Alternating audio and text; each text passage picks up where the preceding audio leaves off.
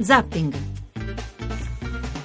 La lista degli impresentabili si abbatte con tutto il suo potenziale di imprevedibilità sull'ultimo giorno di campagna elettorale. 16 nomi di candidati che, secondo la commissione antimafia presieduta da Rosi Bindi, non dovrebbero gareggiare. Fra loro il candidato PD uscito trionfante dalle primarie Vincenzo De Luca e Sandra Lonardo Mastella, candidata per Caldoro presidente. Ne parleremo, dite la vostra. Buonasera a tutti da Ruggero Po. Parleremo anche di povertà e di lotta alla disoccupazione, di reddito minimo e di come l'Emilia ha saputo riprendersi dal terremoto di 3 anni fa, 29 maggio 2012. Un SMS per prenotarvi al 335 699 2949, scaletta su Facebook, Twitter e zapping.rai.it, dove trovate anche i podcast suddivisi per argomento. Cominciamo come sempre con i telegiornali, cominciamo con Al Jazeera.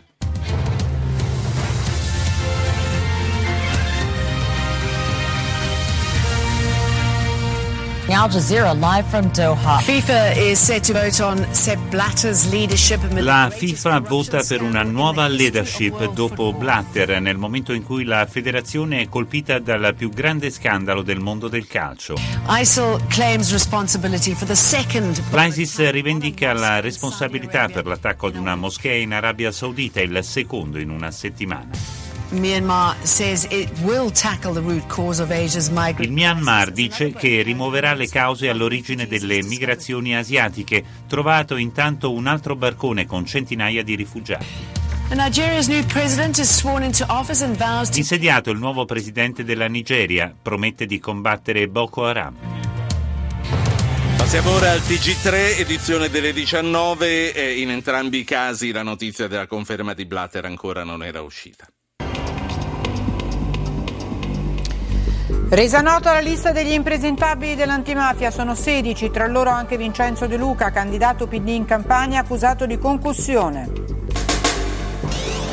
Il presidente del partito Orfini contro Rosi Bindi, con lei tornano i processi in piazza, piega le istituzioni ai suoi fini, la replica nessuna iniziativa presa da sola. Beppe Grillo sulla lista dell'antimafia, in Campania il voto per De Luca è inutile e anche dannoso, invece fa benissimo sostenere i candidati 5 Stelle.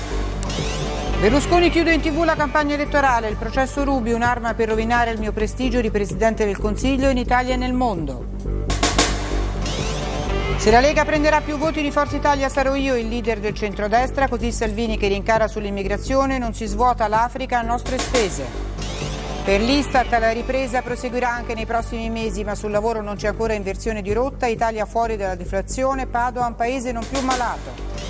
Datemi la possibilità di risalire la china, così Blatter chiede il voto per essere rieletto. Allora, quello che sappiamo è che il contendente si è ritirato e quindi Blatter è stato riconfermato alla presidenza della FIFA. 1.600.000 persone l'anno in Europa uccise dal fumo di sigaretta. Se la causa fosse una qualsiasi altra, i nostri parlamenti sarebbero riuniti in seduta straordinaria continua. Umberto Tirelli, direttore del Centro Riferimento Oncologico di Aviano. Professore, bentornato. Buonasera a tutti. Professore, domenica dopodomani sarà la giornata mondiale senza tabacco. Secondo l'OMS il fumo è la prima causa di morte facilmente evitabile. Quanto è complicato spegnere la sigaretta?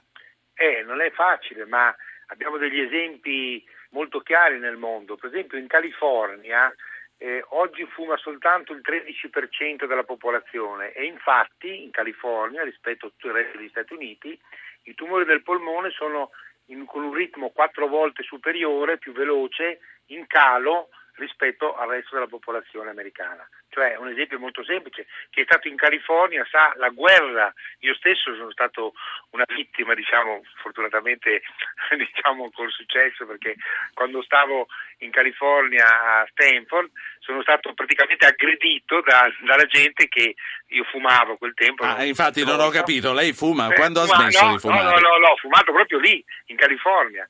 Già parlo di purtroppo 30 anni fa, ma vuol dire che mi sono saltati addosso tutti e ho dovuto smettere. Però adesso. Ma lei da quanto tempo ha smesso di fumare, professore? Da quando appunto ero un giovane medico ho capito che non potevo, perché vedi, dopo quanto tempo da quando si è smesso ci si può ritenere immuni da questo periodo? quando, adesso dipende dall'età, quanto tempo uno ha fumato, ma dopo 5-10 anni, se uno è abbastanza giovane, può essere sicuro di non avere più rischi. Certo che il fumo non è la sola causa, c'è attivo, c'è anche il fumo passivo, c'è l'inquinamento, ma certamente il fumo è la cosa principale. Ma come possiamo fare per questa giornata? I genitori, io vedo i genitori con i bambini piccoli che fumano con la carrozzina, portando in giro la carrozzina, ma come si fa? E i medici che fumano, i miei colleghi che fumano oggi di fronte delle volte ancora ai pazienti, oppure che non fumano ma hanno appena fumato fuori dall'ufficio e si sente il fumo sul loro camice, e gli insegnanti che casomai escono un attimo davanti ai loro studenti. Però professore, possiamo dire che la legge Sirchia, quella che vietò il fumo negli uffici, ha funzionato. Noi che siamo il paese dove anche il rosso dei semafori è un rosso relativo, il divieto contro il fumo sembra avere tenuto. No, invece ha funzionato molto nei locali e nei ristoranti, e infatti i lavoratori che lavoravano e lavorano lì hanno avuto un grande vantaggio all'assenza di fumo passivo, e anche i fumatori, entrando in questi posti non potendo fumare, hanno ovviamente calato il loro numero di sigarette. Infatti in Italia, almeno fino adesso, forse quest'anno è stato cambiato un po' la tendenza, c'è stato un calo sostanzialmente del fumo di sigaretta proprio per il fatto che non si può fumare nei locali chiusi, quindi evidentemente uno, anche se volesse, fa fatica comunque. Professor Tirelli, lei ha citato i medici, gli insegnanti, io le cito un dato: un atleta su 10 fuma. Ah, benissimo, splendido, ma sa, lì sono ancora giovani, ancora non hanno l'impatto negativo, diciamo, del fumo, ma evidentemente lo pagheranno più avanti, casomai quando non sono più atleti. Ma certamente quando si vede il pilota della Ferrari, Vettel, che fa pubblicità a Montecarlo durante il Gran Premio di Portogallo alle sigarette, alle Marlboro, per dirla quelle che sono, con cui la Ferrari ha un contratto da molto tempo, e il logo della Ferrari peraltro assomiglia a quello delle Marlboro, chiaramente non possiamo stare zitti noi, no? Perché questi sono messaggi, ovviamente. Questo perché a Montecarlo è possibile, è permesso fare pubblicità di sigarette, ma però evidentemente la Ferrari non dovrebbe fare questa cosa qui, dovremmo dire alla Ferrari di smettere di fare questa cosa. Senta, dando anche dei consigli a chi ci sta ascoltando in questo momento, la sigaretta elettronica, professore, è una buona alternativa? Ecco, certamente è meglio non fumare niente, però per coloro che non riescono a smettere di fumare perché sono andati nei centri antifumo, oppure non sono stati di successo il chewing gum o altri farmaci, eccetera, il vantaggio che ha la sigaretta elettronica è la gestualità, cioè, in altre parole, uno, perché falliscono i tentativi di smettere di fumare? Perché la gestualità è un problema difficile da perdere come abitudine. Quindi, sì, andare in giro con la bottiglietta d'acqua non basta per portarsi qualcosa alla bocca ogni tanto. Chiaramente. Qual è la differenza con le sigarette tradizionali, con le classiche? È che non ci sono i cancerogeni che arrivano dalla combustione, perché qual è il problema della sigaretta tradizionale? Che brucia, quindi il fumo emette una serie di cancerogeni, c'è una serie di cancerogeni che il fumatore inala in quantità industriale, cosa che invece non succede nella sigaretta elettronica, pur avendo lo stesso.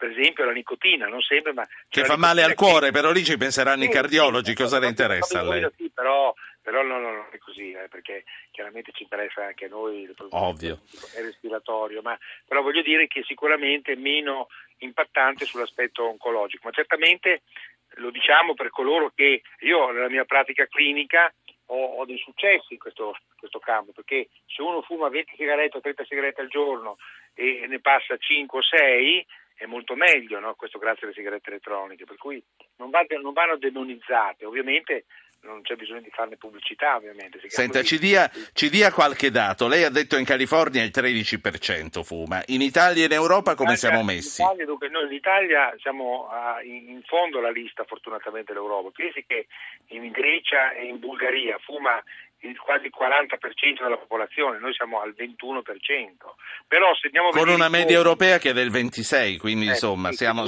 sotto la media. Siamo male, però capisci, non ci possiamo consolare per questo, perché purtroppo in Italia ci sono 35.000 nuovi casi di tumore del polmone all'anno, e capisce che non sono pochi, nel mondo ce n'è 1 milione di di tumore del polmone. Chiaramente dobbiamo mantenere, cercare di ridurre soprattutto nei giovanissimi, perché i giovanissimi sono quelli che fumano di più. Infatti pensiamo che circa i giovani fumano il 30% della popolazione giovanile. Quindi sono sempre come un tempo i giovani bersaglio della fascinazione della sigaretta. Esatto. E poi soprattutto le ragazze che fumano molto di più delle donne adulte, quindi evidentemente le ragazze che fumano oggi hanno dei problemi sicuramente seri. Professore, un attimo, sentiamo insieme i titoli del TG1, dopodiché riprendo e la saluto. È molto importante il messaggio che lei sta dando.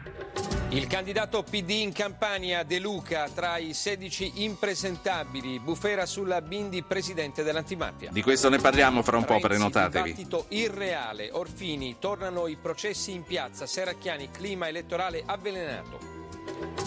Su impresentabili e De Luca, Grillo all'attacco, duello Berlusconi-Salvini sull'immigrazione. Istat, Italia fuori dalla deflazione, recessione finita, per la prima volta dal 2011 il PIL torna a crescere. E anche di questo parleremo dopo le 20:30. A Zurigo il principe Giordano Ali si ritira, Blatter ancora presidente dopo 17 anni. Rogo Thyssen, la Corte d'Appello di Torino riduce le pene per i 6 imputati, la rabbia dei parenti delle vittime. A Isel, 30 anni fa la strage che sconvolse il calcio, 39 morti, di cui 32 italiani. Professor Tirelli, allora per concludere e per lasciarci, dopodomani il 31 di maggio è la giornata mondiale senza il tabacco. Noi abbiamo dato questi dati.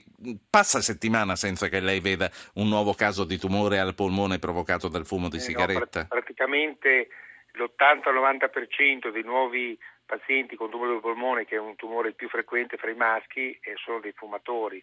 Purtroppo anche molto giovani, perché abbiamo anche dei 35enni, dei 40enni che sviluppano tumore del polmone perché fumano da 20-25 anni. Come ci accorgiamo? L'ultima cosa, gliela faccio proprio, l'ultima domanda sulla diagnosi precoce. Qual è il sintomo che ci deve portare immediatamente dall'oncologo?